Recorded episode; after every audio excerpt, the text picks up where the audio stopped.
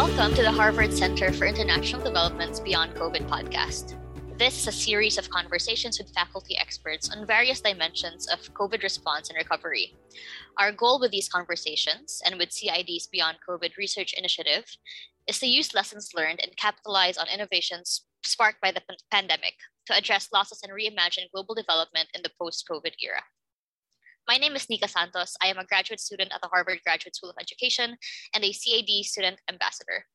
This week, we are joined by Professor David Deming, Academic Dean, and Isabel and Scott Black, Professor of Political Economy at the Harvard Kennedy School. He is also the Director of the Malcolm Wiener Center for Social Policy at HKS and the Faculty Dean of Kirkland House at Harvard College. I'm sitting down with him today, April 20, 2022, to discuss the Beyond COVID future of work and education. David, thank you for joining us today. It's great to be with you, Nika. Thanks for having me. I've heard you talk about creating smoother transitions from education to the workplace. As an overview, can you tell us about what that transition currently looks like in the US and how well this model works as we move beyond COVID? Yeah, sure. So I think the US is actually something of an outlier among more developed countries in the sense that we don't do as much to structure the transition between education and the labor market compared to other countries. Just to give you some statistics, we spend about 20% of the OECD average on what's called active labor market programs and policies. So these are things like employment subsidies, apprenticeship programs, job training assistance, things like that. Anything that's essentially meant to create pathways or make, allow people to take time off to transition or things like that. So that actually is both a strength and a weakness. The U.S. has a very decentralized education and training system. It's easy to jump off the track and relatively easy to go back to college to learn something new or to community college to get retrained. We don't track people as much as, let's say, European countries do in terms of, are you on the academic track or the vocational track? In many countries, they'll take a test at some point when you're a teenager and kind of be slotted into a certain type of school. We don't do things like that. The U.S. system is open and forgiving, so that's a benefit because it's never too late, in principle, to get into a certain type of career. On the other hand, we don't put a lot of guardrails around it, and what that means is it's easy for people to get lost in these transitions. We don't actually provide a lot of support or structure for people who want to, let's say, do an apprenticeship or enter a skilled trade. We don't really subsidize it. We kind of just count on the market for it to happen. And, I think what that means is in times where people are looking for work or people are looking for opportunities, it tends to be those who have more advantages, those who have the resources to take some time off or to go back to school or, can afford to borrow money to do it and so forth, tend to take advantage of it more often. So as in many other stories with markets, the decentralization can be a strength, but it also can be a weakness. It creates inequality and things like that. So that's my summary of how the U.S. compares to other countries. Yeah, I'd like to zoom in a little bit on the more, individual behavior part of that then. How do you think COVID has changed job seekers' attitudes, behaviors, and needs? And on the employer side, how has COVID changed their demands and expectations? Well, so on the job seeker side, I think in one sense, I can answer the question. In another sense, it's probably too early to say what the long-run equilibrium is. So right now, as everyone knows, especially in the US, but in other places too, it's very job seeker friendly market. The unemployment rate is very low. Demand for workers is through the roof. Workers have a lot of bargaining power. A lot of employers are preemptively raising salaries, providing more workplace flexibility, allowing people to work from home, which is partly technological. Work from home is easier now because everyone knows how to use Zoom. But part of it is because this is a workplace amenity. It's much nicer to work from home than it is to commute into the office for most people if they can manage to do it. And so if your workers want to do it and they're going to quit, if you don't let them, then you're going to let them. And so I think whether that will persist in the long run, I think it's still to be determined. I think for sure it is the case that remote work will be more common in the future than it was before the pandemic. But I think what's less clear is whether the equilibrium will be, okay, everyone's still getting paid what they were getting paid and doing the same thing they were doing. It just now they don't have to commute anymore. So I think what you'll see is that when next time we have a recession, which is sure to happen at some point, and the next time the labor market becomes less favorable to employees, what has become a way to retain people because of their preferences will be a reason to cut pay or a decision to let one employee go versus the other because one of them isn't coming in and the other one is and so forth. And so I think that adjustment of what are the demands that employers place on their employees, and what is in essence, like what kind of salary or other benefits am I willing to give up to work from home rather than going into the office, and where is the office and how big is it and how often do I go? All those things are going to get sorted out over time. And I don't think we know the answer yet. I can make a couple of predictions, but they're just predictions. In the world right now, the world of work is very uncertain for all the reasons I said. So, in your working paper, Structural Increases in Skill Demand After the Greek Recession, which is co-authored with Peter Blair, you find that job candidates will have to obtain a 4-year college degree to compete in the labor market. But you have also written about your belief in the potential of community colleges to alleviate unemployment. Are we beginning to see greater demand for community college educated workers? And what opportunities are emerging for those for whom a 4-year college is not a viable option? It's a great question, Nika. I would say there's at least two things going on. So one is, the reason we called the paper Structural Increases in Skill Demand is because part of the reason why employers were asking for bachelor's degrees more in 2019 than they were in 2007 or 2010 is because of cyclical conditions, right? So when the job market is hotter, employers relax their degree requirements. We're seeing that now. A lot of employers are, saying we don't need you to have a bachelor's degree, because if they impose that as a requirement, they can't find anyone because those workers are in such high demand. And so you tend to be a little more flexible about what you're demanding of applicants when it's harder to hire. So that's the cyclical component. And that's a reason to see demand for degrees softening as the job market heats up. And we have seen that. But after you kind of account for that, what you do see is a general secular increase, meaning like a steady increase in the demand for measures of education. So that's kind of what the paper was about, say, even netting out the cyclical component, it seems over time that jobs that didn't used to require degrees now are, even holding the business cycle conditions constant. And I interpret that as a very long, that's certainly true in the long run. The share of workers who had degrees in the US was much, much lower a few decades ago than it is now. And that's going to continue to play out. Each cohort is a little bit more educated than the one before it. And so I think what you see is upgrading in the requirements of jobs. Just to give you one example, if you think about the job of administrative assistant, it's actually kind of a new job. It used to be secretary. And what secretaries did before that was type or take notes and kind of record what happened in meetings, or, take down a letter on behalf of the manager or something like that, which was an important function. But is in some sense, it doesn't no way require advanced education and training. But now actually administrative assistants, executive assistants do a lot of scheduling, coordinating, kind of optimizing the workday on behalf of the people they're working for, making more decisions, solving more complex problems. Those are all things that, none of it requires a bachelor's degree, because a bachelor's degree is a very general purpose skill set. So it's not like you have to have one. But on average, people who have more education are better at those kinds of abstract problem-solving workplace tasks. And so I think that's the general trend we're seeing. It's not going away anytime soon. And so having said that, I think it's still the case that more than half of workers don't have a bachelor's degree. So it's not like we can just say, well, too bad, you're not going to have a job. Like, there's still very much a role for people who don't have a bachelor's degree. And I do think, I don't know whether it's actually happening that community college degrees are more desirable, but I think there's tremendous potential for that to happen, particularly if community colleges, as many have done already, lean into their job training mission. Community colleges, it varies by the school and by the state, but they've always kind of served two broad purposes. One is the transfer function. You go to a community college, you spend less money, you take some classes that amount to like the first 2 years of a 4-year bachelor's degree program, and then you transfer to a 4-year college and finish. And in states like California, that's a very common accepted route.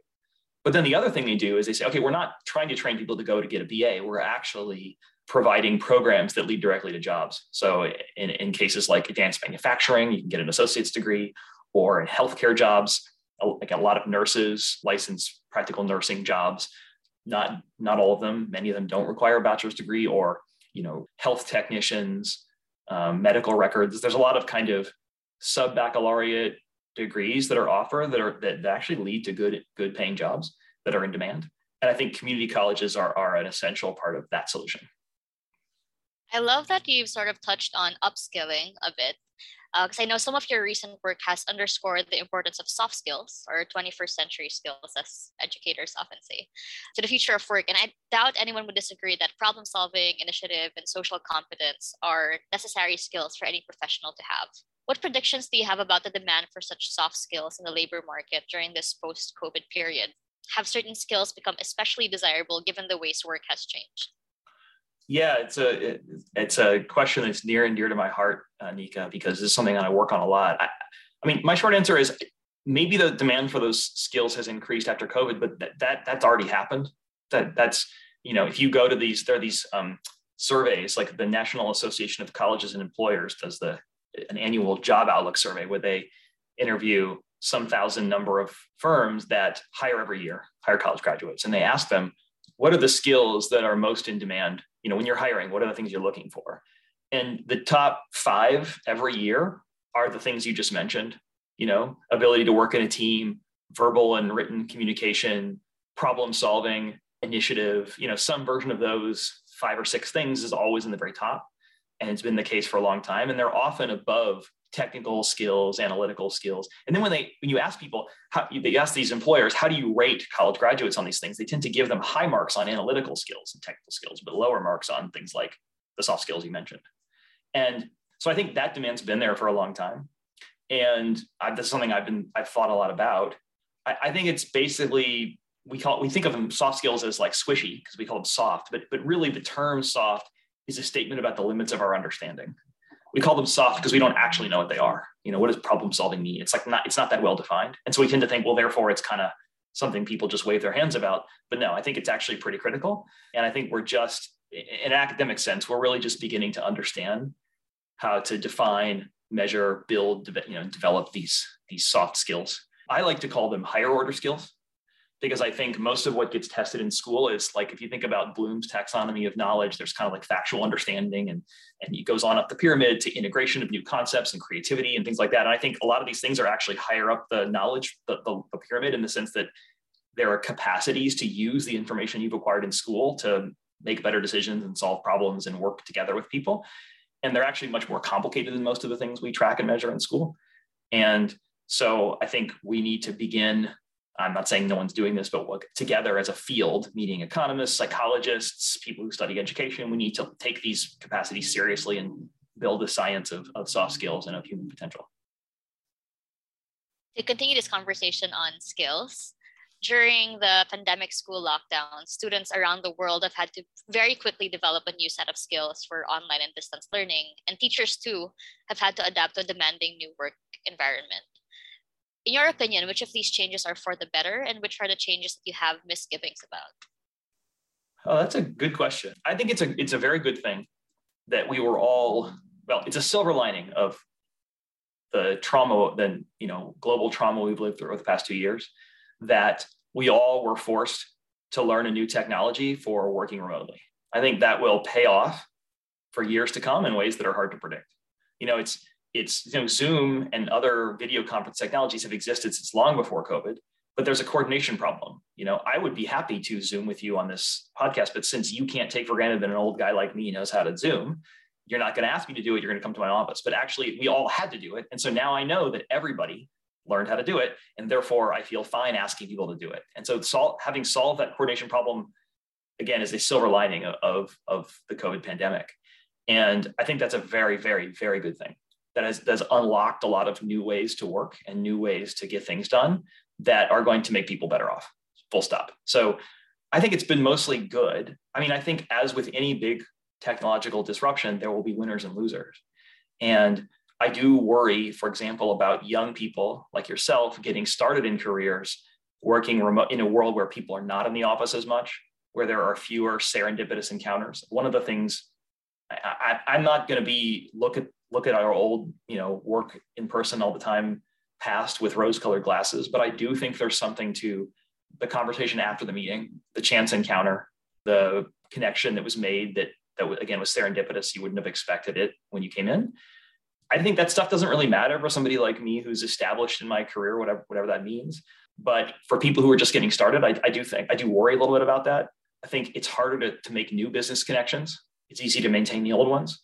And so I think we're going to have to figure out ways to help young people build the same social network, work-based social networks. I think LinkedIn is great, but it's probably not enough. We get to know each other better, and we have more spontaneous conversations when we're in person. So we're gonna have to find a way to do that. Yeah, and to sort of add to that, a lot of research has come out about how COVID has widened educational gaps and exacerbated inequality around the world. And I know that prior to COVID, you taught a course on the causes and consequences of inequality. Knowing what we know now about education in a pandemic, how would you teach that class today? Are there points you would further emphasize or de-emphasize? That's another great question. I would certainly spend at least one class, maybe more, on the impact of COVID on K-12 education.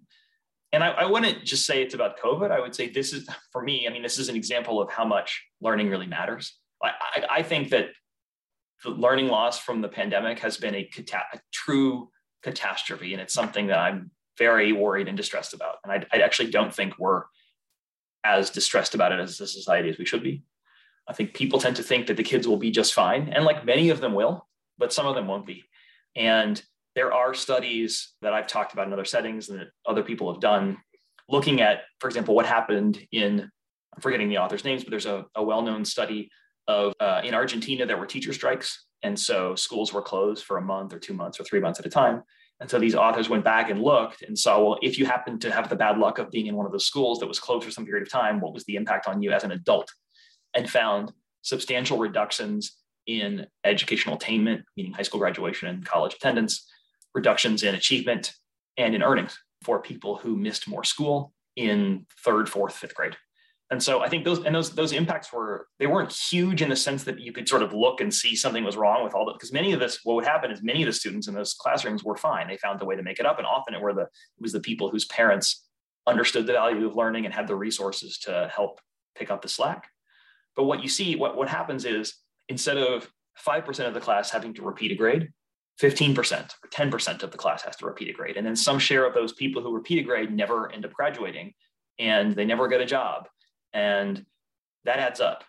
And I just think I had hoped that there would be more of a state or federal effort to remediate learning loss in the wake of COVID. And maybe that'll still happen, but it hasn't captured the attention of the public as much as I would have hoped. I mean, maybe I should have known that. Me being somebody who cares a lot about education, makes sense that I would pay more attention to it than other people, but I'm pretty worried about it. And so if I had to teach the class again, I would say, like, here's an example of, and I would sort of teach some of those papers that look about the long-run impacts of learning loss and talk about some of the proposals out there to do more small group tutoring for students who were remote.